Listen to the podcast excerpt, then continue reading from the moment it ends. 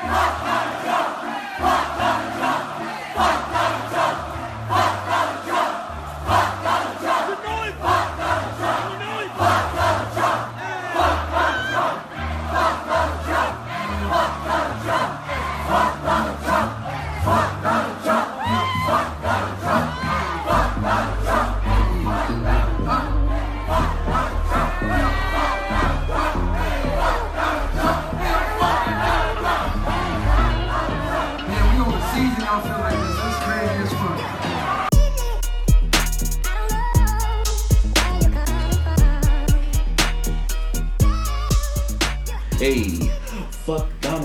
Hey. fuck Donald Trump. Hey. fuck Donald Trump. Okay. fuck a nigga up. Hey. fuck Donald Trump. Okay. fuck Okay. Donald Trump. Uh, someone told me a lie today. Yes, yes, yes. Yeah, that, that, that had nothing to do with nothing. I just like that soundbite. But what's up, everyone? This is episode 72 of the Illogical Sense podcast. 72. And, to, and this is me, your boy, Mr. Busby, along with my boy, Mr. JC Nuts.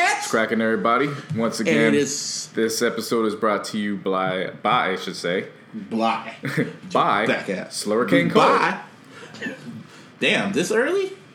Yeah, but you gotta remember, I, I'm I'm stretching it out, so like I only poured like a little bit, and then the rest is just Sprite. But you know, I gotta keep up. I gotta gotta keep it going, man. Shout out to Uncle Yeah, because yeah, well, it's eleven o'clock, so fuck it. This happy hour somewhere, Right. Because we we're recording this pretty early this time because we always record like hella late, but this time, you know, it's Martin Luther King's birthday. Exactly. And Rest in peace Yeah. and happy birthday to the great Martin Luther King Jr. Junior, I turned a lie today. Again, I just like that soundbite. It's a great I don't soundbite. I mean, it's one that very few people even know. It's just you know, Somebody told a lie one day. Just the way he said, even if you if you guys ever watched the video of that speech, I mean, when I watched it in high school, I just saw the way he looked when he just looked so irritated. Someone told me a lie today. it definitely sounds better when you look at his facial expression for sure, for sure. like I just told JC right before we recorded, like I, it just popped in my head. Somebody told me a lie today. And fortunately for y'all, I found the soundbite. So uh, one more time. Somebody told a lie one day. Oh shit! But you know, to start this show off on a somber note, you guys do prayers up to all the mudslides that happened out here in Cali and Santa Barbara. That Yeah, so crazy. there, they had a bunch of those mudslides in um, Montecito uh, near Santa Barbara up here. Um, they actually closed the 101 down towards it's that. still is it still closed? Yeah, so I mean, the 101's active all throughout LA County, but when you start getting outwards, it's completely blocked off. Um, yeah, the mudslides came in. Unfortunately, uh, we're up to 17 deaths. Um, I think two to four have been confirmed to be children. Damn. Another 100 plus have been taken to the hospitals, and over 100 homes have been destroyed in that situation. Um, so we want to send our thoughts and prayers to all those uh, who are affected by that. Damn. Yeah, it's man, just Cali's going through some shit, man. Like Mother Earth, they somebody somebody done pissed Mother Earth off over here in Cali. I might got something to do with them Hollywood things that we'll get into later. Yeah, well, well, it's better than being in Hawaii because over this weekend, Yeah. someone decided someone decided to push the red button by accident. in case you, Air quotes accident. I, you could say that. So apparently, late like early Saturday morning out here, um, Hawaiian people, Hawaiian residents got a nice little surprise from their phones and all over TV when the emergency alert system came off, and it said on their phones, "Ballistic missiles are on our are on the way to the island. Seek cover. This is not a drill." Nigga, what? Can you So imagine? far- can you imagine? I'm sorry. Just can you imagine? You know, just sitting there watching some old ass reruns of Doug or Rocko's Modern Life.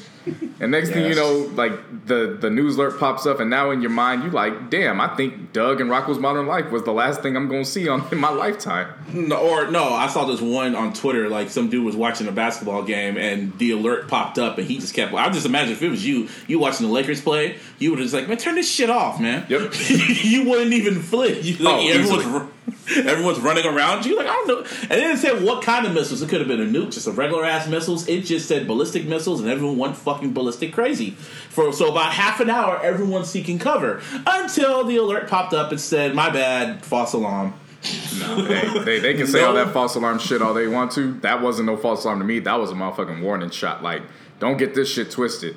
You know what I'm mm. saying? And there's a reason for it because, as you like to coin them, and I firmly like to coin them at times, the whole ass motherfucker in office. You call him motherfucker. He's whole ass nigga in office. Nah, Get that's right. yeah, no, no.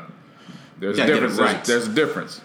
I'm gonna Well, leave it at my, that. around my house, I call him whole ass nigga. Uh, but yeah, to me, that Hawaii shit, that wasn't no accident. That was a warning shot letting them know, like, we could replay this shit from 1941 if you want to, motherfucker. Like, it don't matter Well, to us.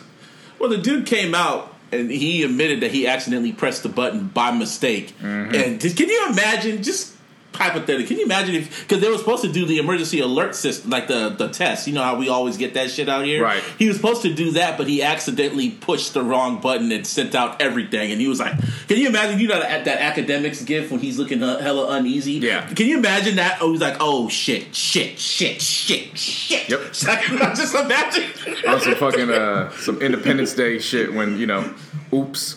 what you mean, oops? Uh, What oops. fuck you mean, oops? uh, can you imagine calling your boss like, yeah, uh, I pushed the wrong button, Yeah.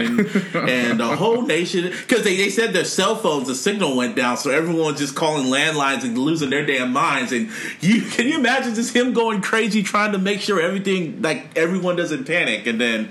Yeah, 'cause people were putting their kids into the sewers Mm-hmm. and they were doing hella shit. I read one little club quote saying like this dude was at a um he was at a, bu- a breakfast buffet Uh-huh. and then when everyone's phone went off, everyone started running away crazy and shit. And then and then he didn't do nothing. He was like, "Well, shit, I'm getting my breakfast, bro. Shit." See, that describes me to a T. Like at that point in my mind, it's like, what what is there to do? It's about to happen. Like let me enjoy my final moments the way I planned on enjoying my final damn moments. Leave me alone. Leave me alone. Shit. I tell people all the time, if I'm asleep on the airplane, you got me fucked up if you think you're gonna try to wake me up. Just Wow. let, let me sleep. Well, shit, man. Well, you know, thank God. They, the dude, I guess the, I remember I saw a report. Dude came out and admitted that he fucked up. So you know he fired. Oh yeah, he gone. he gone.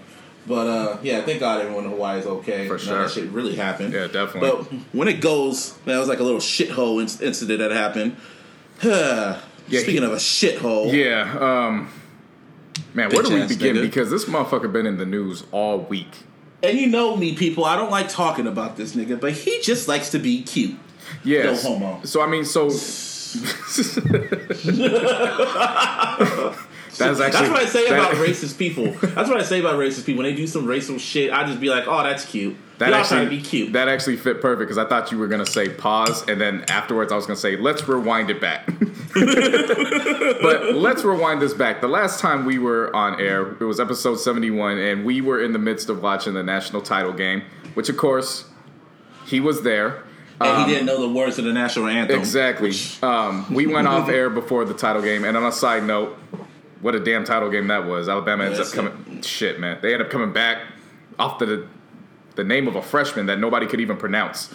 That's Um, yeah, that pass was crazy. I, I remember I was I think I was uploading the podcast. I was uploading something. I was looking up something, and I look up and they play them and they play and he just bombs it out there. I was like, oh shit, that's game. Because I was thinking like maybe the other team has another chance to win. Or I was like, oh no, that's game. Blouses. The end. Yo, man, Wow. you'll never see an, anybody that wide open like that. But yeah, you know, Alabama came up with the victory. They've won, I think, three titles out of the last four.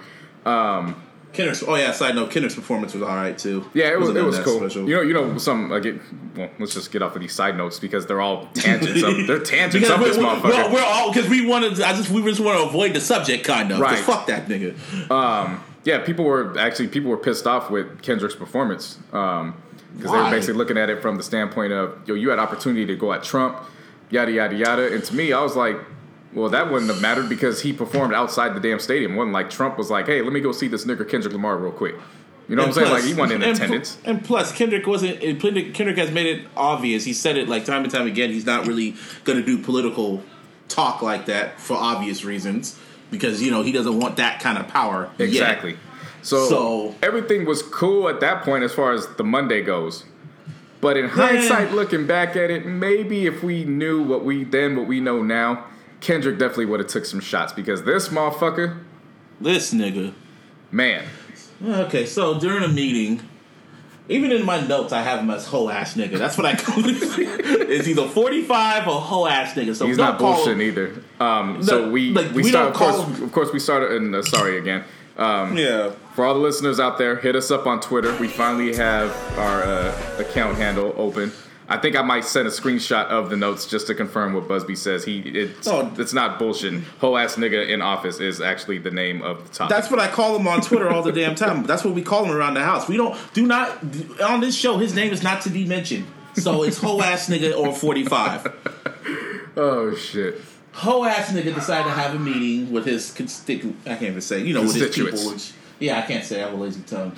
and they were talking about immigration and all that. So then he goes and says. Uh, verbatim, I'm just gonna say what he said. He said, "Why are we allow?" Like, witnesses said in that meeting, he says, "Why are we allowing people that come from shithole countries to come into the U.S.?"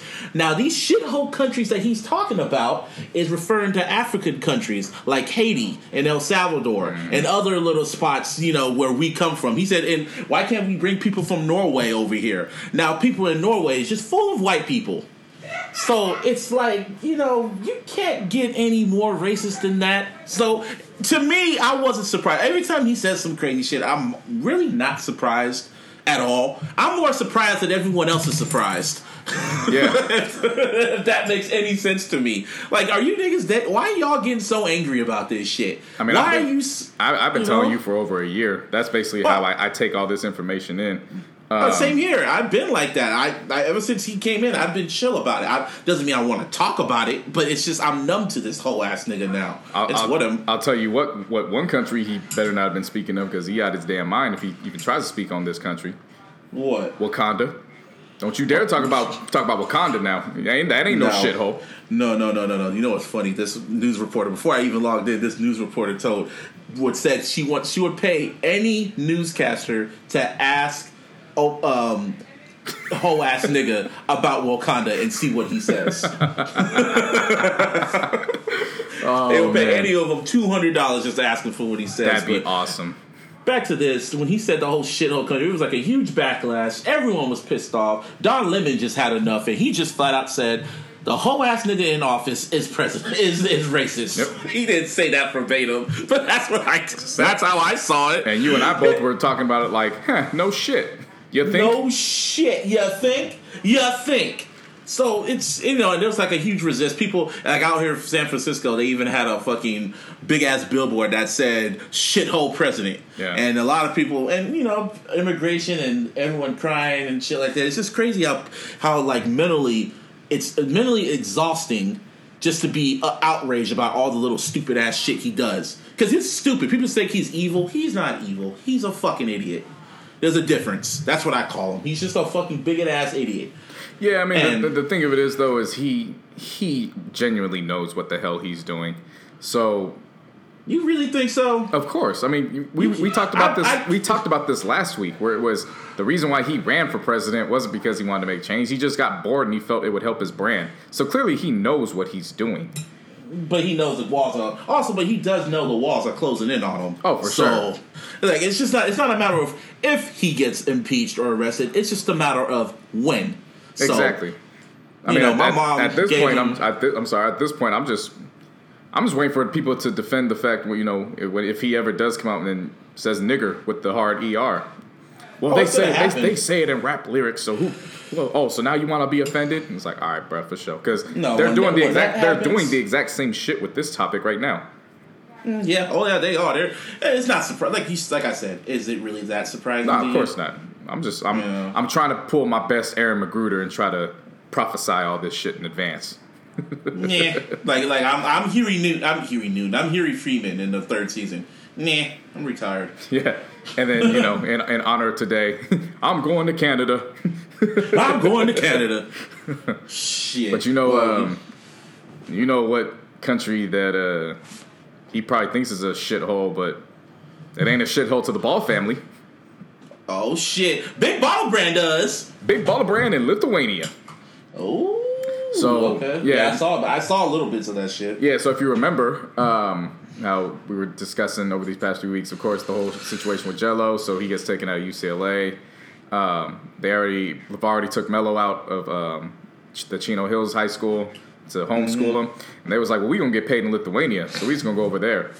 And everybody Shit. was laughing until you realize just how big the brand is over there now because the ha- the half court logo is just a big ass triple B logo, and Damn. the referees their uh, uniform on the back is a triple B logo. Like Wow. they are not playing around. And on a Tuesday, a work day of all days, some 115,000 viewers tuned into Facebook Live and watched this game. Well, that's amazing. Well, damn. See, I got you know, even though the character of LaVar Ball is kind of just out there, of course, reminds me of a certain somebody that I used to work with. OJ, not that OJ, but you know what I mean. Yep. He has a great mind. Oh, yeah. and he knows what he's doing, and he's branding himself. And you know, like I said, it's going to be a fire ass thirty for thirty whenever they decide to do that. Easily. Hopefully, the Easily. kid, hopefully the, the two kids become superstars like their older brother. But you know, Yes, yeah, yeah. We'll see. And, and they had they had good debuts. You know, Gelo dropped 19. Um, Melo had uh, he had 10, but it was his passing, man. That dude, Melo done grew from like 5'8 to like 6'5 overnight. Like the shit's scary. He's Oh, speaking of that, he's tall oh, now. going. Speaking of that, like his brother, his middle brother, did you see that clip of LaVar like pretty much going off on him when he when they when they confronted him about stealing? Yes. Yeah, I was like, oh wow. So, I mean, he is a dad. I'm not surprised how he acted. Of course. Yeah, he's he's actually he's been doing that. If you watch season one, towards the end of the season when they were doing the car shopping, and Melo Mm-hmm. kept acting up in the dealership. Nah, he he put all that LaVar character to the side. He went straight into dad mode. and was like, "Look, man, don't don't let these cameras fool you. Yeah, I'll, I'll beat your ass for these cameras. you remind me of a jackass." You remind me of a jackass. Me and get that soundbite. No, I'll send I'm, that to you. I'm, I'm looking for it. I already know what it is. I'll send it to you. But um, yeah, that's besides the point. So um, if we stay in like shithole racist thing, Lupe Fiasco. Oh, Lupe. So Mm-hmm. Lupe. because of, I respect Lupe as a rapper. You know, he dropped classic with Food and Liquor and the Cool. But when it comes to politics and his little woke shit, sometimes he's he sounds like the smartest dumb nigga in the room. So when elections go down during election years, he's one of the advocates on Twitter that always he always not even Twitter but in interviews he always talks about how he doesn't like to vote. He doesn't want to vote. He says your vote doesn't matter. Government bullshit. You know all Right. that other bullshit, right? Well, after Trump made his little shithole comments, he goes on Twitter and he says, after all that, he's going to vote in the midterm elections. Hmm. And to me, it's just like, really, bruh? Okay. okay, so that's all it had to take for you. Because I remember during the elections when he was going against Hillary, he was like, oh, I'm not voting. And, he was just looking down, and he was one of the first people to laugh after Trump got elected. And now, when he sees how real it gets, then he decides to be like, okay, I'm going to vote in the midterm elections to get him out of there. Oh, now you want him out. Okay. Sometimes Lupe is just full of shit. Sometimes, man, I like him, but sometimes his politics shit just gets on my fucking nerves. He was always critical about Obama's leadership too. When Obama was office, he was talking about him like he was the most evil person in the world. He's like a mass demon and all that. That's how they always. That's how everyone looks at the government. That's how they looked at Hillary. That's how they looked at Obama. They think they're like some mass demons or some shit like that. Like they're gonna open, the, they're gonna take the mask off and be, "It was me, Austin," and someone we all gonna like, "Oh, son of a bitch." Everyone's gonna be like Jr. But in reality, they're just trying to get, they're trying to move things along. Now, when you see, and now you see a real demon in the flesh. No mask, no nothing. He's letting you know how he gets down. Now you scared. Fuck out of here, Lupe. You know what edition of Lupe Fiasco I appreciate and I've grown to to like a lot? What? Martial arts Lupe Fiasco. You be watching him in them videos where he working that sword, man. That- man he a cold nigga with that sword, man.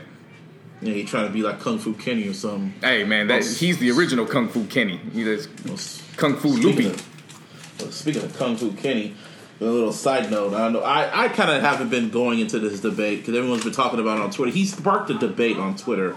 I didn't get into it because I think it's just stupid. But he feels that Kendrick isn't a top tier rapper You don't in say. his opinion. He feels that lyric, lyrically and and all this other stuff. He's not a top tier rapper in his opinion. well, damn. And it's just I don't know if he's like like Joe Budden just said because he's been very critical of Kendrick Lupe about mm-hmm. certain things. And I think Joe Budden just pretty much just said, "Why don't you just diss him? Why don't you just get a line and just diss him and test him and see what happens?" Because Kendrick has drew drew the line in the sand for all these rappers for the past what since Control. He drew the line in the sand and he told people to step up. Basically, Why does why doesn't Lupe just flat out just diss him them and see what happens, just so he can test test to see who the real lyrical miracle rappers are?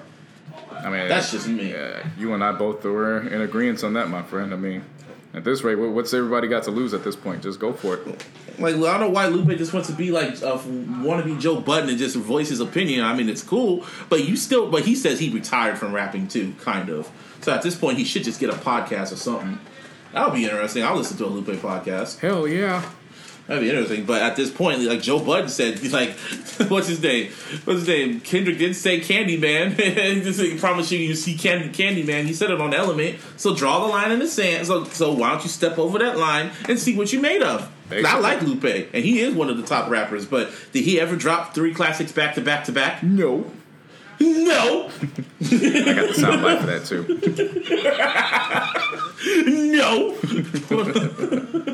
no. Someone told me a lie today. No. No. but whatever, man. Lupe just needs to just just put it to the mic or whatever. Speaking of Mike, Tomi Lahren, that's how you say her name? Tomi. Tomi. Tomi Lahren, whatever her damn name is, the racist ass wannabe Ann Coulter.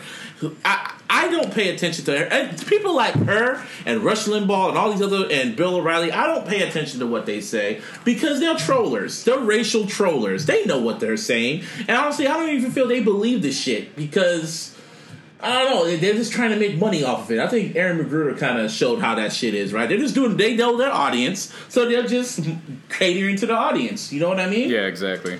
So a video came out of her sitting of Tomi in her car, and she's singing along to Twenty One Savage's bank account. and Twitter, Black Twitter just had a frenzy about it, like, "Oh, you're racist, but you're still taking from our culture." And I'm like, "You guys don't see the jig in this? Do you know what she's doing right? And she knows what she's doing. She's a troller. She did it for a reaction." And dude, she likes black dudes herself. I would not be surprised if she has a black boyfriend getting rimmed in all the damn damn all the damn time. It's like it's not surprising to me. Yeah. Like a lot, a lot of this shit's not surprising to me. It's just like people that get up, like they get so mad about little shit now. It's like, why y'all getting so angry? Look at that! I'm sounding like now. I'm sounding like the grandma from Good Kid, Mad City. Why are you so angry? Oh man. Like, am I? Is, I'm getting old, or I'm just, or I'm just getting numb to it, or I'm just adapted? I don't know what it is. I'm just I'm but- numb to the shit at this point. Like, I mean, that's you know what it is too. It's it's just becoming numb because as you get older, you just start prioritizing what the fuck you allow to piss you off throughout the daily exactly, basis. exactly.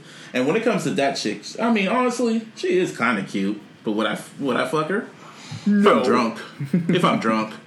Anyway, moving on. Racist people. Still on the term of racist people. Yeah. So as we were um, as we were heading off the air, well, I think beforehand, um, H and M made waves for all the wrong reasons. Um, Mm. Yeah. First of all, do you shop at H and M? Because I do not. Man, they got nothing in my size, man. Look at me. I'm a big nigga. You think they got, I'm gonna wear some t- like some skinny jeans and shit? No, no, no. Well, see, for yeah, see, I I have no reason to shop in there. Um, Exactly. But they were running this campaign featuring uh, children, and everything was looking good until you got to the picture of the little black boy in the green hoodie, Yeah.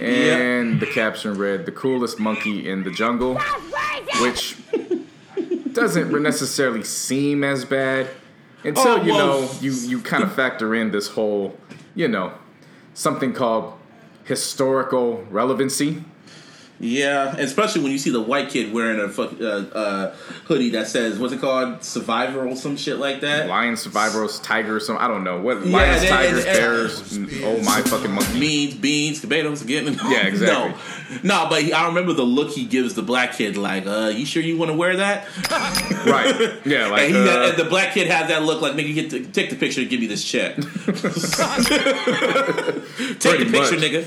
But, take uh, the picture. But yeah, so H and M, of course, they caught a lot of heat all this week Oh yeah, man. You know how many f- photos I seen of that black kid looking like a king and all this other stuff. Twitter just went. Social. This is the thing I don't like about social media. Sometimes they get they have selective. They have tre- trendy outrage. That's what I like to call it. It's trend. It's it's it's a trend to be outraged. So everyone posts their little videos. Everyone posts their little you know long ass paragraphs about how racist it is and all this other stuff. And I didn't jump on it because it was just like uh, y'all upset, aren't you? But y'all, I know y'all upset for about what a week or two, and then you guys gonna get over it. Yeah, see, for me, I wasn't one to initially. I wasn't one to jump all in arms. It was when I started, um, you know, going into defense mode. Was when Mm-hmm. you got white people who are like, "Who cares?" You know, we Well, of course, not everybody needs to think about race, and it's like, excuse me, that's what we call white privilege, where you don't have to think about that shit on a day to day basis. You know, racist people always say that shit all the damn time. Why does it always gotta be racial?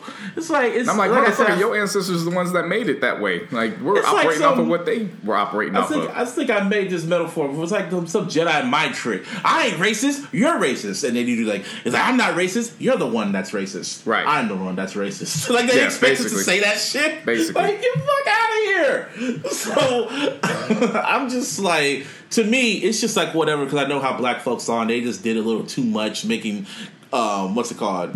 Graphic art of photoshops of him looking like a king and Diddy saying, "I'm gonna give you a fuck. I'm gonna give the kid uh, more money to be in my model shit," and, and just a whole bunch of other shit. It just felt like they were trying too hard. I mean, it definitely went too far, but I'll tell you what, the hilarity came when they started doing their own memes, and then they took the white kids and they started enhancing those with some racially the- charged captions and they stuff. put the bully, the kid that got bullied, who ended up being racist. Right. Remember the, the, the racist bully victim, and he said he says number one honky or some shit. Exactly. For me, You know, that was yeah. For yeah. me, that was like okay. But what I didn't, what I really didn't agree with, um, was over the weekend.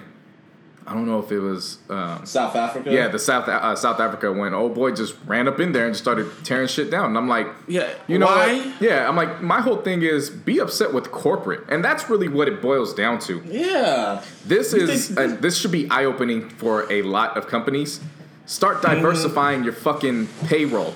Like seriously, Yeah. I guarantee diversify people in that freaking ad campaign. Like, Exactly. Because that, that had to go through layers of like uh, what's it called? Approval. Had to go through the had to be in the meeting. Then they had to go to and then they had to take the photo shoot and then they had to do this. That it went through layers of shit before it reached the right. website. And my whole thing is if you get at least two or three black or brown folks with some common damn sense, they would have told you, "Yo, this ain't a good look." Or, and even if you know what, if you want to keep the caption on the hoodie, that's fine, but put it on the other kid. You know what I'm saying? Like, Put it on the white kid. That'd be funny. right. um, so- but yeah, so my whole thing is if you were that upset, take it to corporate. Don't. The thing is, you're destroying a store, and yes, you're kind of affecting corporate, but you're really affecting the employees, The employees, that got nothing to had do to with go and clean that shit up. Exactly. And you filmed it. Like you thought you were going to get a lot of cool points and shit like that. You did that in, in hopes of going viral, which they did. And they ended up closing some of those stores out there Right. because of just how angry everyone was at H&M. And it was like, don't be, like you said, be mad at corporate. Don't be mad at the employees. Exactly. But like I said before, because I posted on my Instagram, like, how long y'all gonna be upset? Because y'all just gonna go back and wear the shit. Like I'm just, I'm being absolutely up, honestly honest. Because everyone's just like I have, they have. It's trendy to be. It's, it's a trend to be outraged and then go back and wear the shit. For when sure. it's not a trend no more, they're gonna go right back to wearing the shit. For sure. And I mean, So- even the ones, we saw it right off the back, the ones that were offended, some of them even backed down when the mom came out and she was like, I don't care. With, you know, we've been Yeah, doing this they for years. you, you saw how quiet it got when the mom when the mom came in and said, "Oh, it's just don't worry about it." I mean, we can't disagree with her, but she, if she's not, if and you know, it is it's stupid on her part. But if she ain't tripping about it, maybe you shouldn't trip. So just chill. Uh, it, that's fucked up to say, but it's like I just some some people just need to just shut the fuck up. Yeah. Well, I do I do commend G-Eazy and Weeknd for backing away from it. If they know this is fucked up, they have to back away from them. Oh, for because it's sure. not a good look. yeah, I, you know? I wouldn't expect anything less from G-Eazy, you know what I'm saying? Uh, And the Weeknd. and the Weeknd. so- I, was- I was just singling out G-Eazy just for the simple fact he's a fellow pedestrian. And um, of course, him too. Yeah. So yeah, I, it, that didn't surprise me at all. As soon as I didn't even know he had a partner. Again, I, I barely, I only know about here, I only bro. know about H and M when they're they're in the news. Like I don't nothing attracts me to go purchase anything from that store. Man, that shit's like a man. That shit's for the fucking hype beast and trendy ass people and shit. I Right. don't really care about H and M like that. Eh, I mean, it is what it is. But Yeah. You know, your ass goes on Facebook getting in arguments and shit. I don't know how you do that, but you just do that. Yeah, you know, some days I just got free time um, in between, you know what I'm saying, in between homework and uh, and being, you know, Uber and Lyft and most recently adding DoorDash and Grubhub to the resume. Yeah, get that money, bro. Hell yeah. Get that money, bro. But you know, Somebody told a lie. but you know, some, sometimes I just I got time, and you know, I'm scrolling through and I see this story take place, um, centered around Ginuwine because of course Ginuwine's on uh, Big Brother UK, and I'm on looking, Big Brother UK. yeah, and Wow, uh, he must really need that money. international. Um, and so the story goes that uh, this transgender woman, um, India Willoughby, um, who's one of the members on there, um, she was basically asking him, you know, which never mind the fact that I have, you know, that transgender is a part of, you know, my my gender or whatever. Um, if I'm just woman, would you date me? And his whole thing was, no. I mean, I don't have an issue with you. It's Just I I would not prefer to. I'm not going to date a transgender. Next thing you know, she lunges at him and then attempts to try to kiss him, and I'm like, whoa, wait a minute, time out, hold up, fuck? wait a minute. That's what happened. That's off. That's way out of line. But what shocked me was a whole bunch of people then turned on Ginuwine, not her kind of shit is that? talking about, well, you should just, you know, you should be more open to it and you're just being transphobic. And I'm reading that, and as soon as I get done reading that, I'm like, yeah, fuck all that. No means fucking no. I don't know if many people forget what's going on in Hollywood Or right like, now. or like Caesar. No! Basically. I don't know what the if people kind of remember what's kind of going on right now in Hollywood, but we're going through this whole situation of women coming out because they were being approached with misconduct and sexual assault by men, and they were not approving of it. Mm-hmm. But all of a sudden, when the roles switch, all of a sudden, what? As a heterosexual black man, it's they're just supposed to take it, and that's that. No, that's that's not how that shit's gonna fucking work, man. Like it's not. And I'm going to put this on air right now because this shit really triggered me. I was so pissed off with it. Pistosity. at the highest level. Damn, I'm starting to get to that point of pistosity. just because I don't prefer to have a relationship with anybody that is transgender does Doesn't not mean make- I do not want them to have the same civil liberties and rights that every living human being should have and should be that uh, you know that are required to survive on this earth. That does Yeah. not that has nothing to do with it. I have a preference. I would like to have children. There's Mm-hmm. no way that you can't do that. On top of that, I do not want to be involved with somebody that at one point in their lives was the same gender as me. That does not mean that I do. I feel like they should be outcasts. That does not mean Mm. that I feel like you, we should belittle them and talk down upon them. That's not what that means. But at the Mm-hmm. same time, respect where I'm coming from. Okay, that's my that's, authority. that's the whole situation of this all. People are just de- are demanding the respect that they rightfully deserve. Why is it all of a sudden now that as a and I'll say this because it really boils down to it, not only as a man but as a black man, all of a sudden now you want to flip the script and act brand new. See, I had a conversation with one of my home one of my homegirls last last week about this topic and about how the transgenders and the gay folks always want to push their gay agenda on you when you don't agree with their lifestyle or and say just because Ginuwine didn't want to kiss the do it like the whole Nipsey Hussle shit. When he didn't agree with some stuff he makes him homophobic but it's he does he's not really homophobic he's not homophobic at all he just doesn't get down like that and you know he probably just doesn't agree with it. So if he doesn't agree with it, y'all can just stay over there. But that doesn't make him homophobic. So just because Ginuwine didn't want to fucking kiss it doesn't mean he's like a homophobe or whatever. He's not down with that. Yeah, so I'm not. He's not gonna force. He's not gonna kiss the chick so he can be like. He's not gonna kiss the chick that used to be a man because he just he feels uncomfortable with that. Exactly. And my whole thing is, again, we're going through this whole situation in Hollywood because women are being approached in manners that they should not be approached. You should never force yourself on anybody in those manners. But here we just saw in video the same situation just reversed with a man and a woman who was formerly a man, and all of a sudden now you want to apply different types of loopholes and shit like that. That's fucking hypocritical. It's so damn hypocritical. Just like Emily Lindin. For those who don't remember Emily Lindin, that bitch and that poor excuse of a woman, she went on shit. Twitter. Uh, what was it? November. And she oh, goes, wow, you had this ready. I look, you? I've been sitting on this for a while, and I've been waiting for the right time to bring this out. I'm telling you, I had the screenshot saved, and as soon as this, I'm telling you, this Ginuwine situation triggered the fuck out of me. But Pistosity. yes, I'm telling you right now, her tweets read as the following: "Quote: Here's an unpopular opinion. I'm actually not all that concerned about innocent men losing their jobs over false sexual assault harassment allegations. Sorry, if some innocent men's reputations have to take a hit in the process of undoing the patriarchy, that is a price I'm absolutely willing to pay. Bitch, that's a nice who the fuck subway. is you? That's a nice subway to the next Who topic. the a price you're willing to pay? What price are you paying? You ain't paying shit. and that's the issue. that's the motherfucking issue we have right now, Busby. It's it's this it's this simple. It's you know I'm as a man, I fully agree that women have it rough out here, and they shouldn't Mm-hmm. have it that way. But then don't try to don't try to get something into a positive light by then doing more damage to people that ain't got shit to do with it and are trying to help your cause.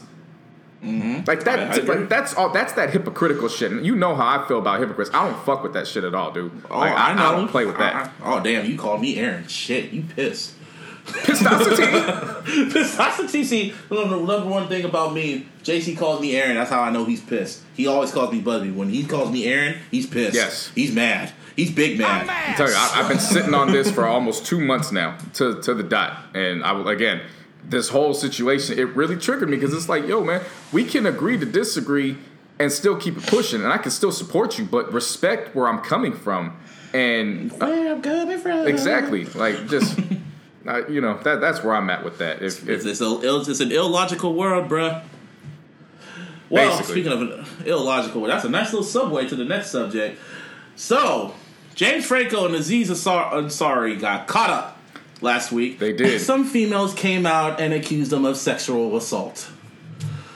Ah man, well James Franco I wasn't really that surprised about because you know it's kind of been well known. It happened like a few what happened like a few months ago, a few years ago when he was trying to holler at some underage chick and he didn't know social media, so he kind of, he pretty much apologized for that shit. He said he didn't know no better.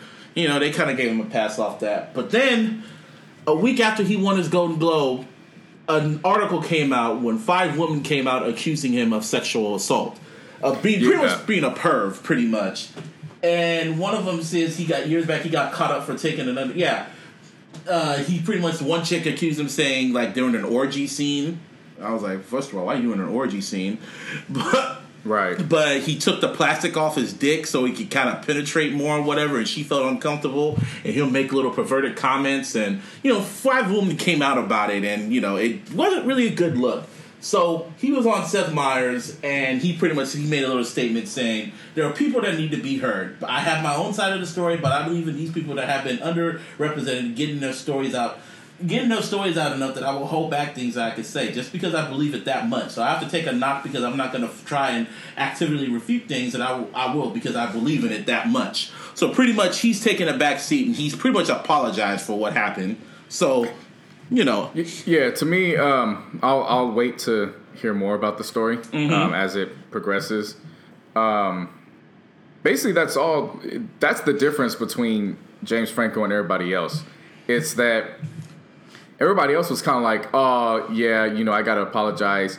His whole stance was, hey, I apologize if there was something that came across, but I'm going to firmly deny any of these accusations. I have my own versions, but at the same time, we are in a situation where women do not need to be discouraged by this and they need to keep coming out and telling their truths. Mm-hmm. For that, that's why I'm going to give this some time because, again, everybody else, they pretty much indicted themselves. pretty much. He, on the other hand, he's kind of, you know, he's recognizing some situations where, you know, all right, maybe I did mess up, but it's not. If it, if I did it, it likely wasn't to that extreme. And y'all got one rendition of the story, I got my own, but that's not the focus right now.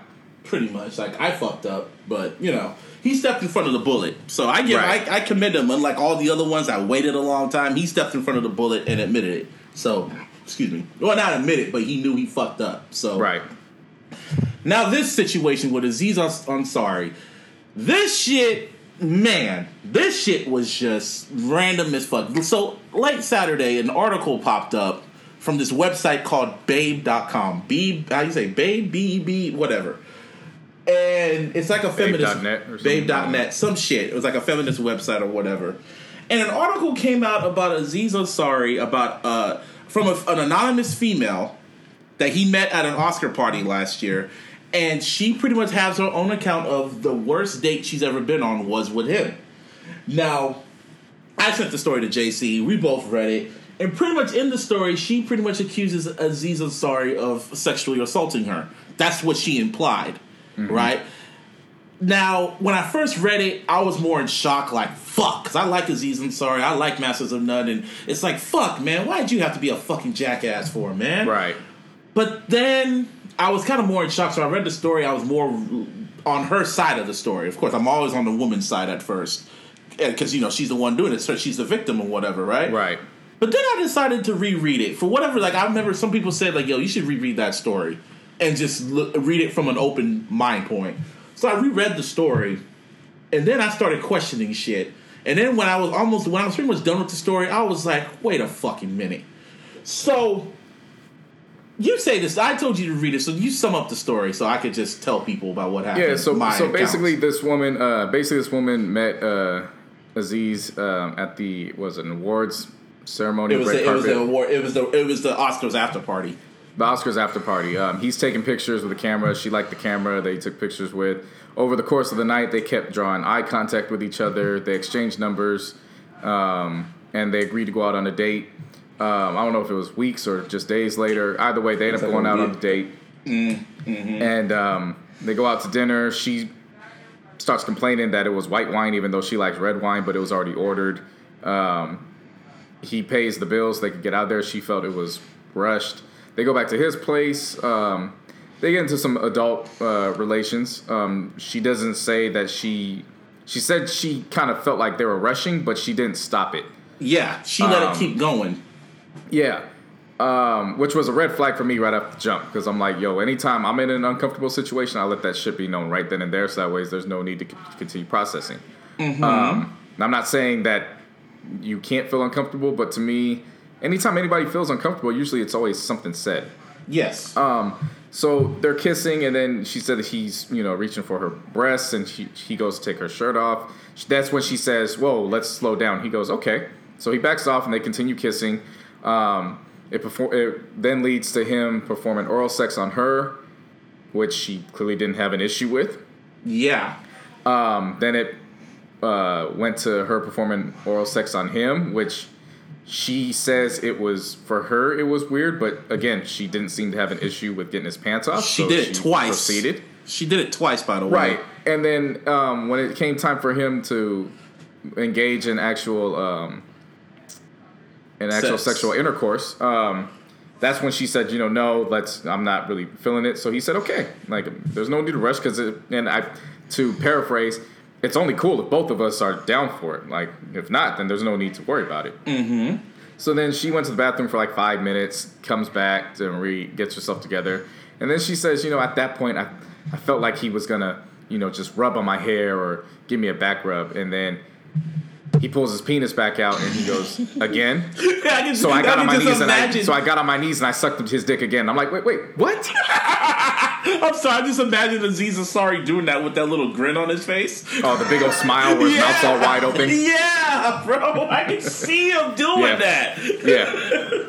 But see that, and that's a, that's where a red flag came up again. It was like, look, you said you've been feeling uncomfortable this whole situation. Yes. You went and got yourself, you know, you're rearranging yourself in the bathroom. You were in there for five minutes. You come back out, and then he says, "Suck my dick again," and you do it. Twice. That's two times. Two times. And so from there, they it just after a while, she's like, "I'm I'm gonna go," and then she messages him saying, you know, like basically trying to put everything, yeah, basically trying to put it all off on him as if he was the only one that initiated this engagement. Yeah. So I read all that, and that when I read it again, I was like, wait a minute, she set this nigga up. And then it's like, so pretty much, you got you got embarrassed that you messed around with this nigga. And it- the one quote that stuck out to me the most because it's just an article came out in Atlantic. That's that pretty much did the same shit when she told him, "Oh, you're just like the rest of them." That pretty much stuck a nerve with me because it was like, oh, so you thought he, he was gonna make you his boyfriend, his girlfriend, and shit. You Right. thought you all were gonna have a happily ever after, and you were gonna go to the red carpets and all this other shit. But all he wanted to do was just fuck. And probably from his viewpoint, you probably gave him a lot of signs that made him think that, oh, so you just want to fuck and that's it. Because she was even saying in that little text message, well, you didn't take my nonverbal cues and da da da da da. Like he was supposed Right. to read your fucking mind. Fuck you mean? Even he said, I'm confused because I thought you wanted you wanted this. And the only thing I got from this article is that Aziz has Aziz has no game when it comes to women. it seems like an episode Pure fame. yeah, I, it seemed like an episode from Masters of None. It was just like, oh, so he really goes through this shit. Damn, man. See now you. You see you don't fucked up because now I got the image of when she comes out the bathroom and he just looks at her and he tilts his head sideways and he just starts pointing to his dick with that open ass smile. no, the one- the one that got me laughing was was when he was kissing her and he was putting his thumbs down her throat, and I was just like, "What Oh, the fuck you are, Mick yeah. Foley?" Mr. Mr. Mr. No, no, it was two fingers. He's kissing her and he puts her thumbs down. Also, Mr. Socko shit. Like, nigga, what the fuck you doing? I was like, going to kiss a female, you just do that shit. That's some random ass shit. Imagine like you know how Mick Foley sets it up, and she's turning, and she's getting ready. So imagine her going out the bathroom, and he Right. and he has his hands up, He's all to around go. and he's got he's got his left hand on his right two fingers and he's just looking like smirking and shit, just looking around. waiting for her to turn around. Right. Watching it in her mouth. I'm sorry, just that image alone, man. Oh shit, that's funny. I'm sorry, I'm an asshole. That's just that image No, alone. it- it is it is funny, and like I like like we publicly been stating for the many episodes, we're not condoning sexual assault, rape, or any of that. This But- does not sound like that though. It, it just sounds Like- like somebody that was uncomfortable, mm-hmm. but went along with it. Let let me. I have some points I had to break down. I, I wrote it all down. These are the first point. Number one, if she felt uncomfortable, she should have just left. She had Exactly. hella chances to leave. She should have left.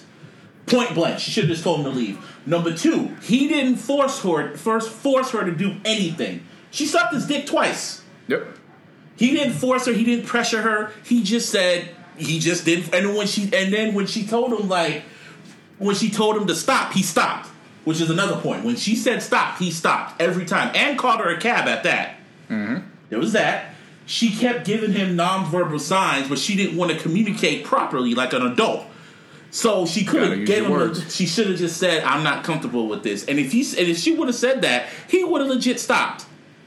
I mean, he was stopping all throughout. yeah, and you know, like I said before, Aziz just comes off as a dude who has no game in foreplay. I mean, that's just like I'll be embarrassed. Like he's gonna get roasted by his friends about it. I mean, it, it's embarrassing for him. It's really, hey, really man. embarrassing. Personality and smiles go a long fucking way. Remember that. And if anything, he's probably going to make his because I don't think his career is going to be over after this. I really Nah. feel because that because this article came out from the Atlantic, which you all should read, called "The Humiliation of Azizi Ansari," and this woman wrote a really good takedown piece of that piece of the of the of the you know the the whole fucking expose or whatever. She took Right. the she pretty much destroyed that shit in just fucking thirteen hundred words. So y'all should read that whenever you get a chance, but yeah, in a way, he's gonna be all right. He's gonna bounce back. Hopefully, I really hope they don't cancel his show because of this. And I really just hope, if anything, he just says, "Um," because he, did release a statement apologizing for it because he is a he is a firm per- believer in feminist feminism and shit like For that. sure.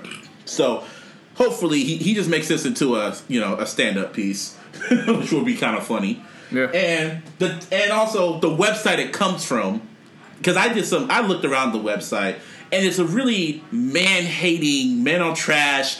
Um, I'm every woman, but I'm gonna be a hoe on the side type of website. Yeah, basically, you know, gentrifying hoism. That's basically what it is. Exactly. And I'm always on the side of every of the women, of course, but the timing of both incidents, like I've said before, this came out a week after they won the Golden Globes. James Franco and Azizi Ansari. They Right. both won their awards, and now you want to come out and fucking try to destroy their careers. It's fucked up, man. Can you imagine? Can you imagine if it was a black dude? Oh, it did happen. Fucking um, what's his name? The dude who played Nat Turner. With Birth of Oh. a Nation. Yeah, yeah. Even though, yeah, even though that situation was false and he was not accused, like he wasn't accused and everything, and he was not guilty on all counts.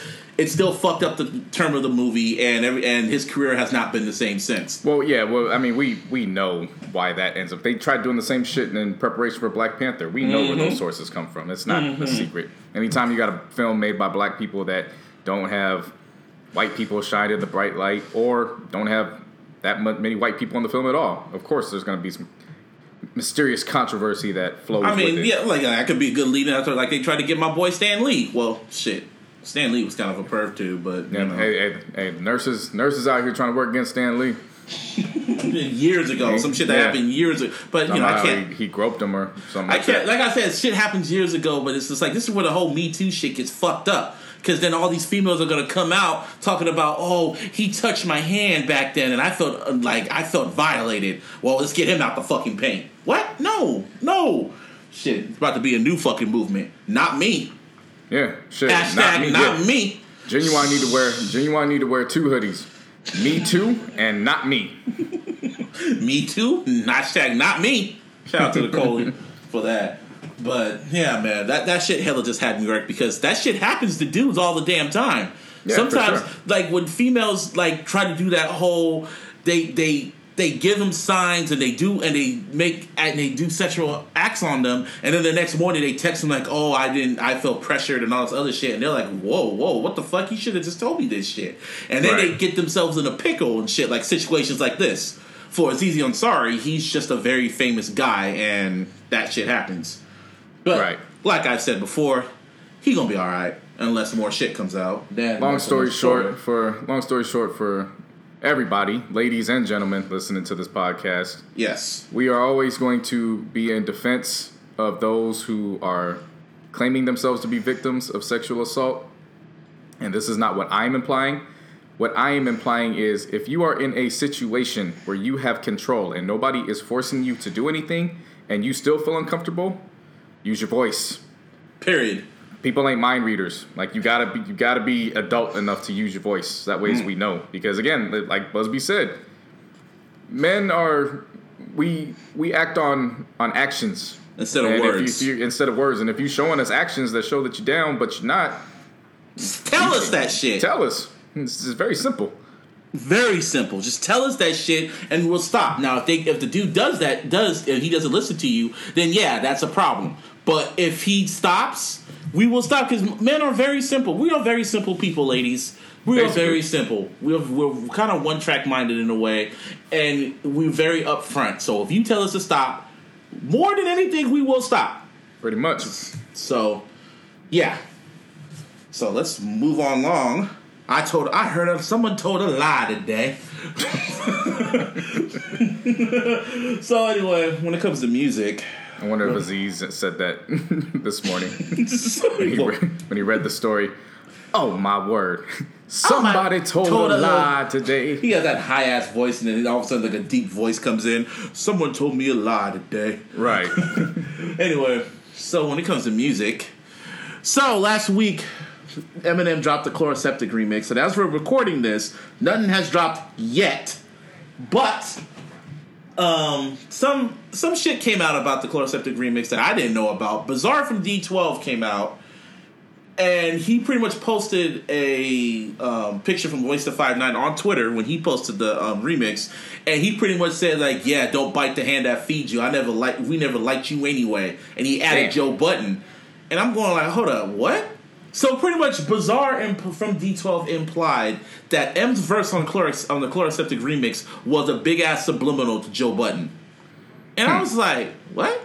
Nah, I was thinking he was going at all his critics and shit like that, but I don't think he was going at Joe. Because Eminem's known to be, he's not a subliminal person. You know how Exactly. Eminem is. He maybe he is with certain people like Canibus and shit like that, but he's not a subliminal person. If he's gonna dish you, he's gonna say your name.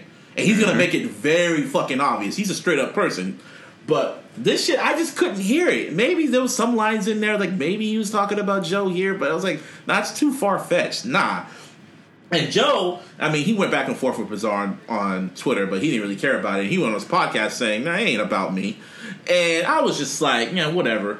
However, I usually don't talk about this shit, but you know, they kind of gave me the permission, so I I get inside info from people on Twitter every now and then. People just tell me Sure. random shit. It, Yep. they- I don't know why they tell me. They just tell me shit because I'm Busby. and one of my sources told me because he has people within the shady camp.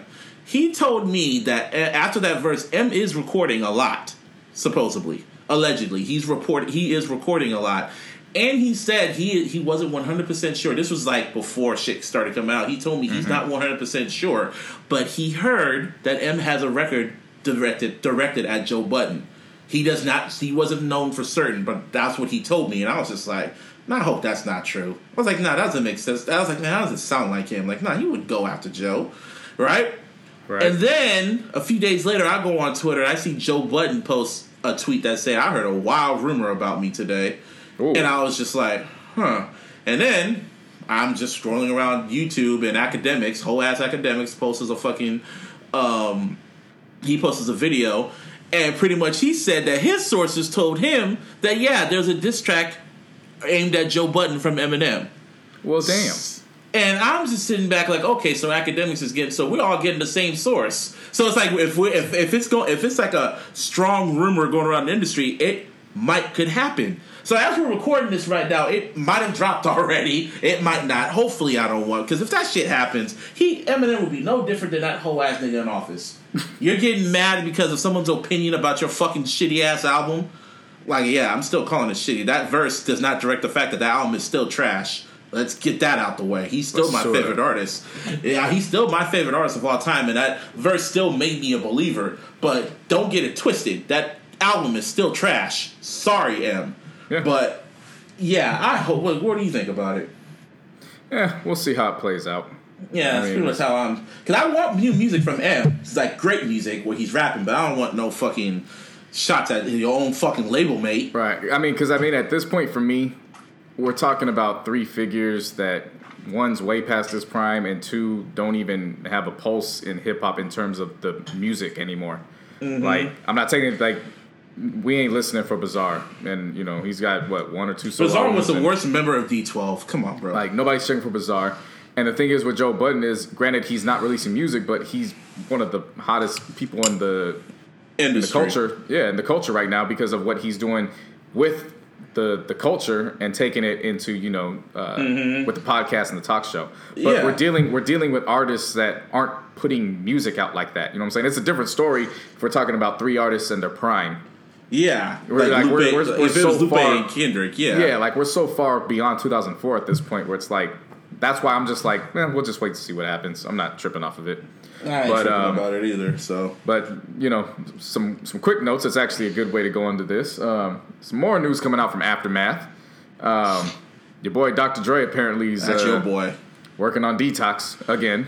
Man. I was uh, yeah, I saw that little rumor from the some dude on Yahoo said that he talked to Dre, said what's up with Detox, and Dre just goes and says, "Oh, I'm working on some shit," and then everyone's going like, "Oh my god, he's working on Detox." Yeah, and I'm like, he didn't say he was working on Detox. He just, it's just. But you know how people are, so we'll we'll keep an eye Detox, out for that. Detox, no, no, that shit's tr- it's Yeah, dead. uh, as far as I'm concerned, it's, it's dead. You know, he's working on music. We'll see what plays He's with that. making Dr. Dre makes music for himself. That I don't know why he does it. He just makes music for himself and he just keeps it in the vault. That's all he does. Yeah. Um, shout out to Mary J. Blige. Um, she got her Hollywood Walk of Fame on, On her, her birthday. birthday, uh, Yes. last week. And side note, special shout out to my sister because her and Mary J. Blige say, uh, share the same birthday, January Hey, 11th. Hey, that's what's up. Um, Kevin Gates got released from prison finally. So yeah, so he yeah, I saw I saw a tweet saw I saw Instagram saying producer send me beats. So you know he Yep. has a lot to say. I was say. just about to say, you know, anticipate, you know, maybe three albums and seven mixtapes at this point. Mm-hmm. Um, Lil Uzi Vert and DJ Drama apparently got some some uh they still some have some issues and they internal they tweeting. issues. Yeah, tweefing. Yeah, and um, to round this out, um, something I wanted to talk about. Uh, Liam Neeson, did you watch the interview that he did with the Associated Press this week? I saw clip, bits and clips clips of it, but I remember hearing about it. Yeah, so you know, of course, he's getting ready to promote uh, his um, new film, The Commuter. Um, and I he- that movie's good, by the way. Y'all, you should see that. Okay, for sure.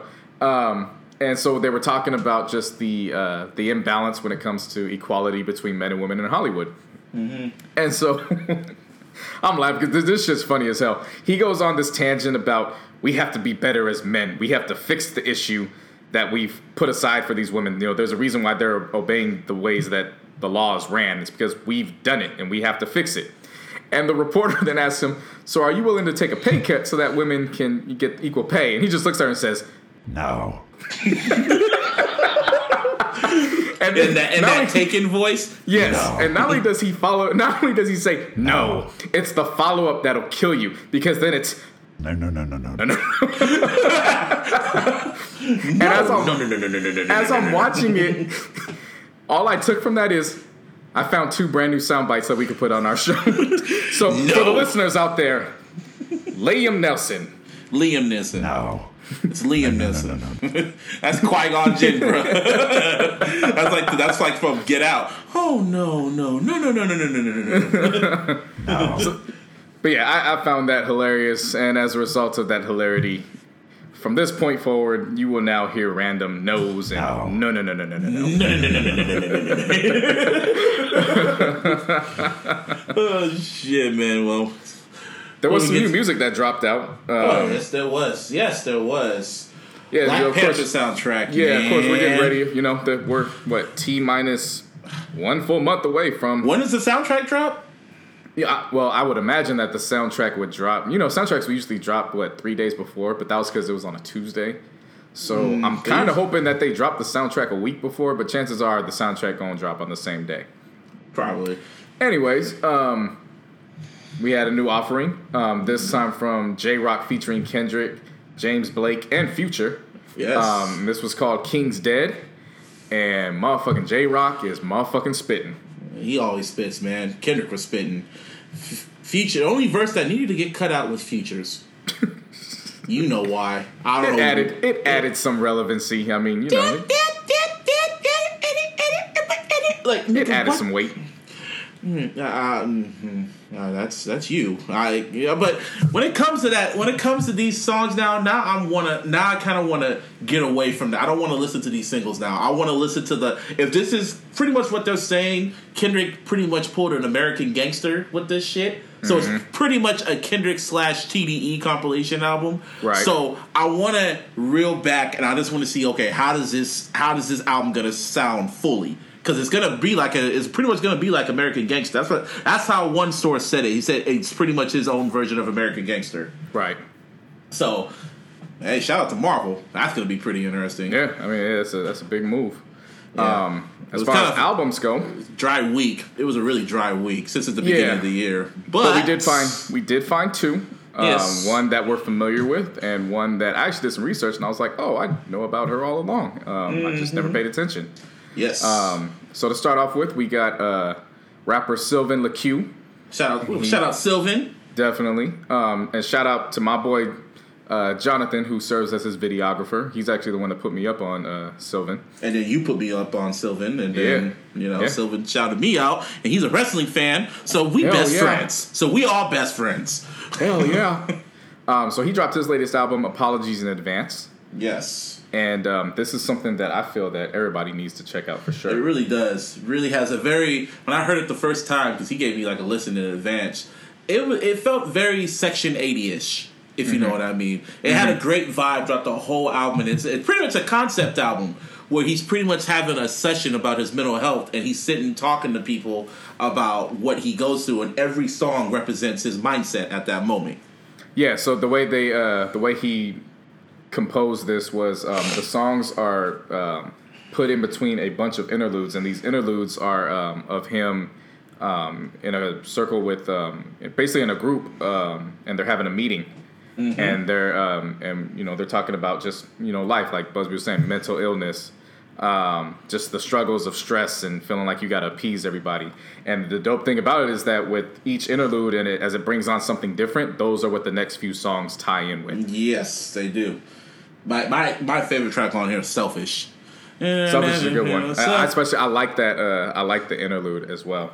Yeah, the lead into it, like the whole album itself, like Guilt Trip, and Empathy and Coffee Break. I was really fucking with Coffee, Coffee Break and Grateful were really Yes. the two that caught my attention. Yeah. Um, but for me, the uh, the interlude and the song that really stuck, like really stuck out to me, was um, Step Ten, which was "Ain't No Perfect," and then "Perfect Imperfections." Yeah, and for that me, that good. one that one really stood out because they did bring up a good point in um, the interlude, which was if there's no such thing as perfect, that means that you gotta let go of this concept that there's imperfection as well. yeah. And and that's something that you really don't think of until you actually break it down. Because yes, we go about life thinking, "Oh, I got to do it this perfect way."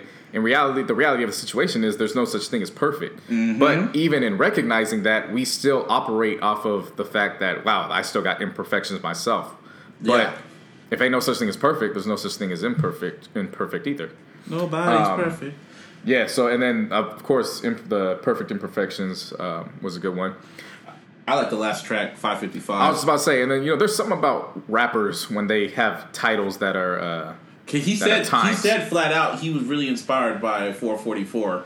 So Okay. that's that that record really inspired him to really just go and tackle it. And he made it the last track, and it was perfect. He put it right after the apology accepted. That really ties into everything, and that track kind of pretty much sums up the entire album.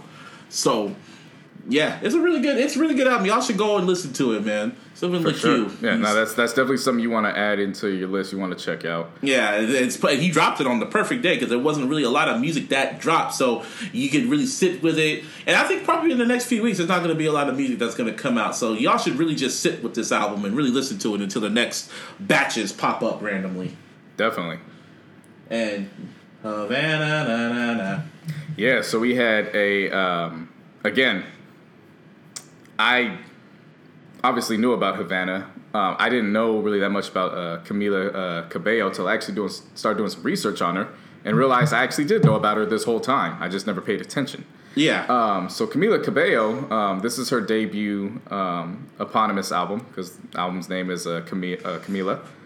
Um, she was one of the five members of Fifth Harmony, um, the group that started out on X Factor and then ended up having a decent uh, career Run. as a, as a yeah as a unit. group. Mm-hmm. Um, she went solo. Uh, she felt that as much as she loved being in the group, she had her own creative ways that she wanted to go about as a solo artist She pretty much pulled with Justin. basically. Um, and this is, you know, after they kind of identified her as the lead singer, um, yada yada yada. So going into it, I kind of I wasn't I didn't know what to expect. You know, I'm just I'm just knowing okay, this is probably gonna be you know one of those popish albums. Um, as soon as I pressed play though, I was pleasantly surprised that I was wrong. Um, it was a very Latin pop and R and B type vibe. And Yeah. in doing some more research with it, I found out that um, Frank Dukes pretty much uh, was not only heading the boards um, as the main producer, but he also served as executive producer. Um, and those that you probably won't know the name Frank Dukes, but as soon as you search up his production credits, Or you'll your- know exactly who your talking about. or your iTunes producer list. Yeah, he's on. He does. A, he did a lot of shit. Oh yeah, he's well known without the industry. Mm-hmm. Um, I enjoyed this album. Uh, I liked it for what it was. Um, she's got a really good voice. Um, Never be the same in all these years. They really highlight her voice, which is her voice. It's it's not necessarily the strength. It's more kind of like a soft and subtle, but it has this rasp to it that Yeah, adds that, that yeah, edge. yeah. Yeah, I know what you mean. Um, yeah, so it makes it sound very raw and it sounds genuine. Um, So yeah, so those were the two tracks that really stood out. Of course, those were the beginning ones. Havana, Um, of course. Havana, Yeah. of course, was the lead single with Young Thug. That again, And that was a good look for Thug, man. Thug jumped Yeah. on that track real and good. As, as I say all the time on here, when it comes to him as a solo artist, I'm not paying attention. But when he's featured or when he's doing collab projects, you got my attention. See, what if Young Thug apologizes for those comments and said that Then he we was wrong can then we he can move forward. Mm-hmm. Okay. well. That's all he has to do. I, I don't hold grudges against nobody. I mean, I'm just looking at. I'm because Young Thug hasn't been, you know, he hasn't been trolling lately. I think I, I, I can see he's really focused more on the music and shit. Well, last week he was on fucking Instagram. He was at the strip club. I'm like, okay, you, you straight. No Yeah. pun intended. Yeah. with me with this album, it was cool. It was it, it's not my taste pretty much because you put me mm-hmm. onto it. So I was like, okay.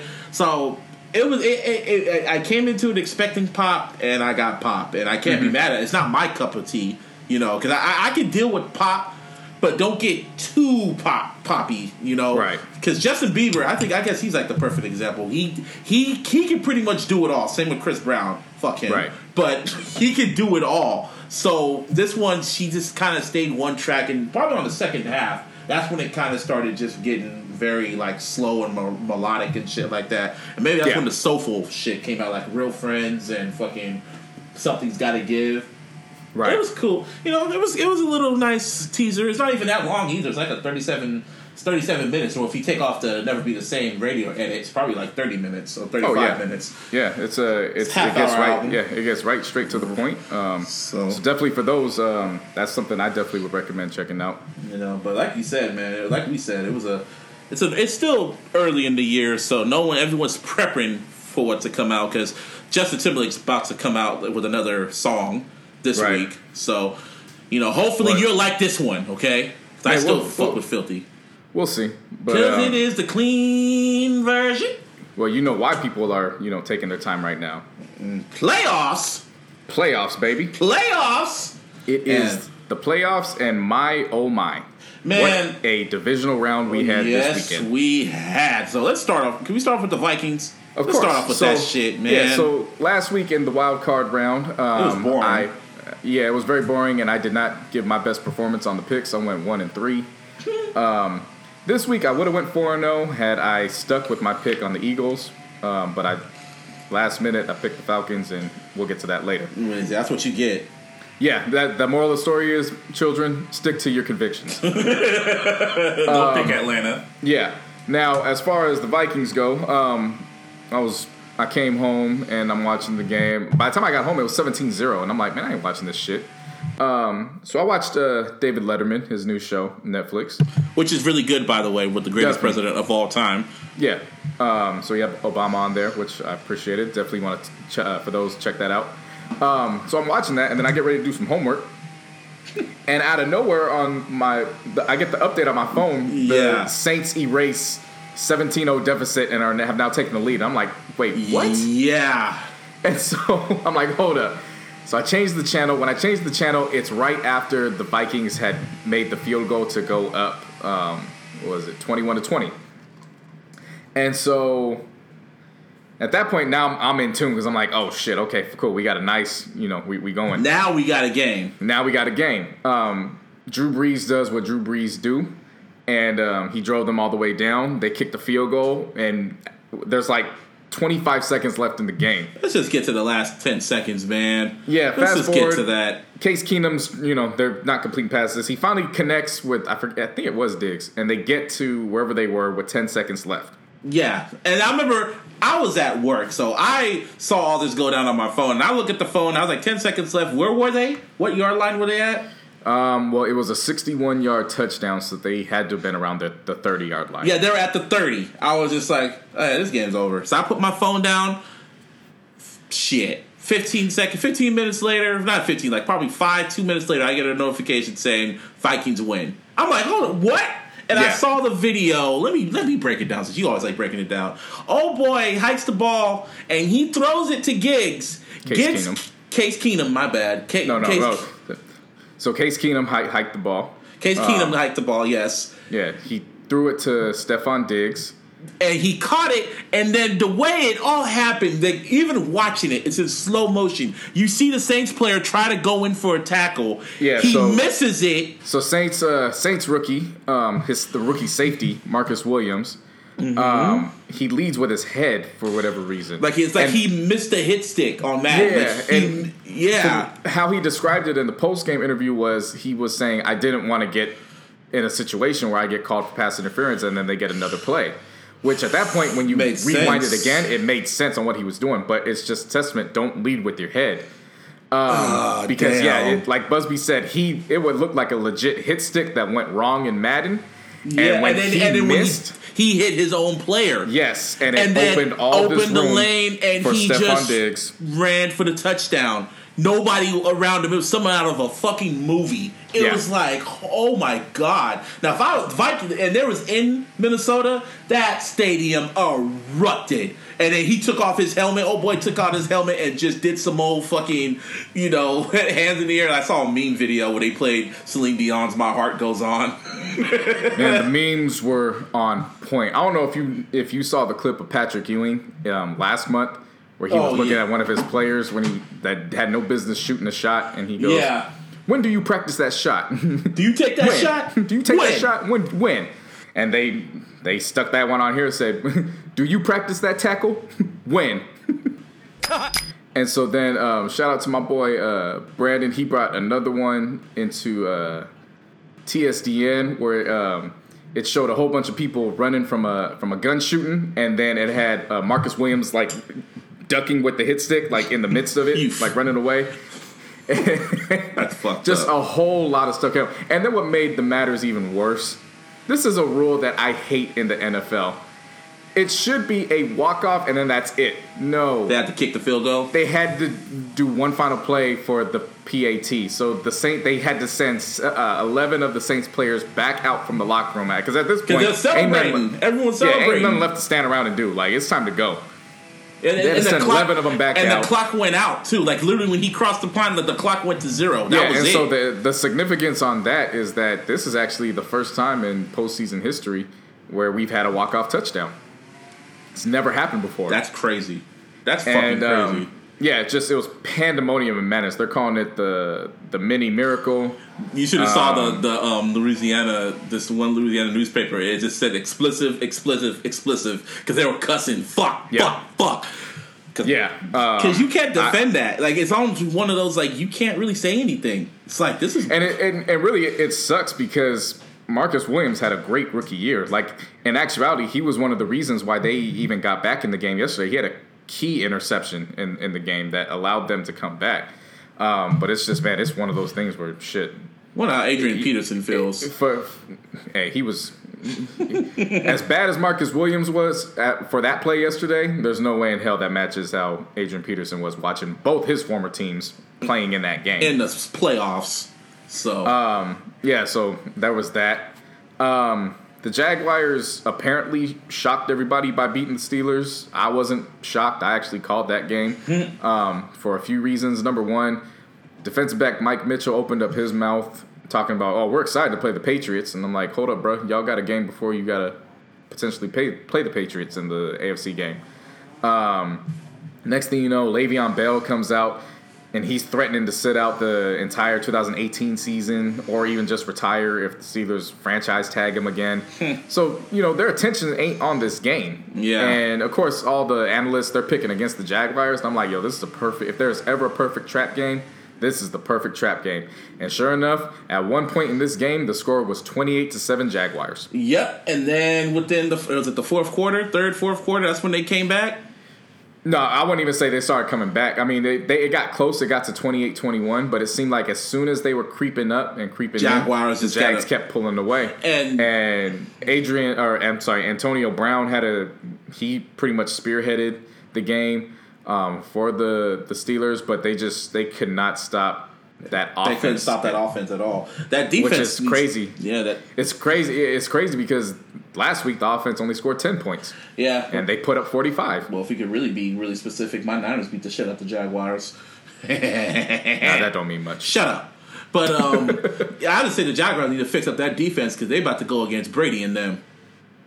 Well, see, here's the thing about the Jaguars' defense. Um, they're definitely gonna have to clean it up going against Brady. Mm-hmm. But the thing is, I read a stat. They had 55 sacks this year. Man, stats. And yeah. no, no, no. Here's the here's the importance of this. They had 55 sacks while they dropped back seven to eight players in defense, which means they're getting all these sacks just off a three man pressure. If they can find a way to penetrate the Patriots' offensive line and get that as they're covering you his getting, his receivers, You get in Brady's face, he becomes a whole different quarterback. Exactly. So, So- we'll, we'll see how that We'll we're see, gonna how, that plays. out. Um, Yeah, but at the same time, it's the fucking Patriots. And Yeah, so, really yeah. And also, when oh, back to that game, I remember in the last few seconds. Yeah, they. ate- I just hate the time management the Steelers had. They literally just gave up in the last few min- in the last few minutes. They gave up. I was like, you Right. whole ass niggas, y'all I mean, that, to that's, lose. that's, that's basically what it was. Um, one of the Jaguars players actually last week, he actually called the score of the, the game when they were asking him, you know, it doesn't matter to us, you know, we'll play a grind out game, or even if we got to win 45 to 42, you know, we'll take it. And a week later, that was the final score, 45 to 42. well, damn. Yeah. Um, and then catapulting from the pa- uh, Patriots, uh, yeah, we kind of all expected that outcome. It was what, 35 to 7? I mean, like for that. me, I They wanted some. Titans. I wanted some fuckery to happen. I wanted the Titans to win because I wanted something different. But you can't stop Brady and them. Even conflict or no conflict within the organization, they are still the Patriots, and they will tap that ass. Yeah, so you know they Titans were the first ones to score, and from what I remember, they didn't score. Brady again, just said, "You know, well, you know who the fuck I am." Basically. so um, but then reports actually just came out this morning that um, the coach, uh, head coach Mike Mularkey, and the Titans they agreed to part yeah, I ways. saw that. I saw, I saw Um, that. Even after he took him to the playoffs, that's fucked up. Yeah, so we'll see how that plays out. How And long has he been coaching for him? Um, I think it was four years. Oh. But see, it's interesting for me because the last two years he's had a win- winning record, and this was their first year back in the playoffs. So something tells me something's going on internally. That's probably. Uh, And then, lo and behold, Josh McDaniels is actually getting a, another shot at head coaching because as soon as he finishes up as the Patriots offensive coordinator, whenever their season ends, um, he's going over to the Colts and he's going to be their next head coach. Well, look, Belichick's um, disciples. That's what I call them. Belichick's disciples, man. Yeah. So, well, shout out to them. There's them. that, and, then of course, like I said, the John, like I said, the uh, the Eagles. oh, the um, Eagles. Yeah, we gotta get them. Yeah, Yeah, I- Atlanta, Atlanta. I, I, man, I picked the Eagles, and then I was like, wait a minute, they don't have Carson Wentz. Um, Nick Foles is dope, but I don't know if he can get past this Falcons, especially the ones that put up 26 points last week. Yeah, again, stick with your convictions because this ended in a 15 to 10 final, and the Falcons looked like they did not know what the hell they were doing on offense. Yeah, they didn't. They really didn't. Matt Ryan didn't know what he was doing, and it's like, well, damn, Matt, and that's crazy. And like five, like on Monday, fucking Georgia gives up a fucking like the Georgia gives up the touchdown at Mhm. home, and then five days later, you try to get over that shit, and Atlanta lays a fucking goose egg and fucks up. So I don't you know can what's get a going on with brand the new stadium, but it will not counteract the fact that Georgia sports is either cursed or they're just pure ass when it comes down to it. I'll say pure ass. Yeah, Let's say ass. I'm I'm, I'm siding. With I like that. ass, so they're, they're Yeah. pure ass. Someone told me a lie today. So, well, when it comes to your Um, coach, he had your, your coach Jon Gruden. He had himself a little press conference, and he looked like he Yeah. felt right at home. Yeah, so he fit right in. Of course, um, like we touched on last week, uh, Jon Gruden was returning back to the Raiders. Tuesday, they held the press conference. Felt Um, a bunch his- looking at that, though. Yeah, a bunch of his former players, um, they all showed up in attendance to lend their support. Charles Woodson even asked a question, um, you know, is there a non-trade clause in your contract? You know, referring back to when Al Davis traded him away to the the Bucs. Um, everybody had a good laugh at that. Basically, what he said was, you know, I'm here to get down to work. I'm not here to clash with anybody. Um, I plan on working real well with Reggie McKenzie. You know, at the end of the day, this isn't about what I want. It's not about what Reggie wants. It's not about what Mark Davis wants. It's about what's best for the Raiders. And of course, you know, when you think of Raiders, you think of Jon Gruden. Um, Raiders Nation across across the land are ecstatic about this.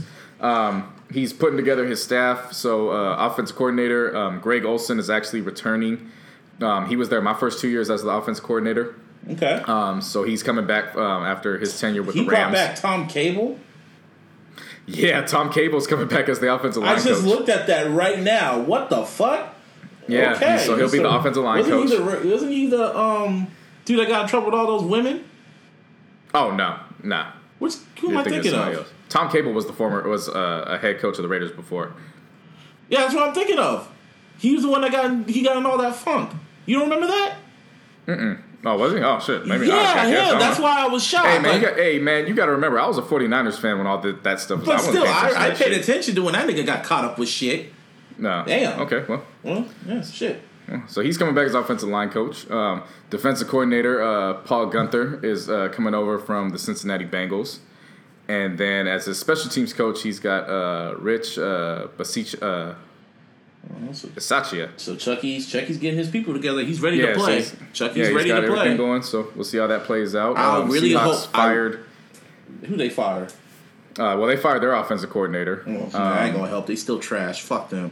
Yeah, and the only reason why I bring them up is because I don't know if they filled that vacancy, but the reason why I put them on here is because they announced uh, the Raiders are going back to London, and they will be playing the Seahawks on October 14th, and that's how they're playing that out. Don't you kind of? Um, don't you kind of? That's those are the days you kind of do miss, so you could go to London. Oh, the travel shit. days? Yeah. Yeah, yeah, but that that ride to London's also 18 hours, so you know.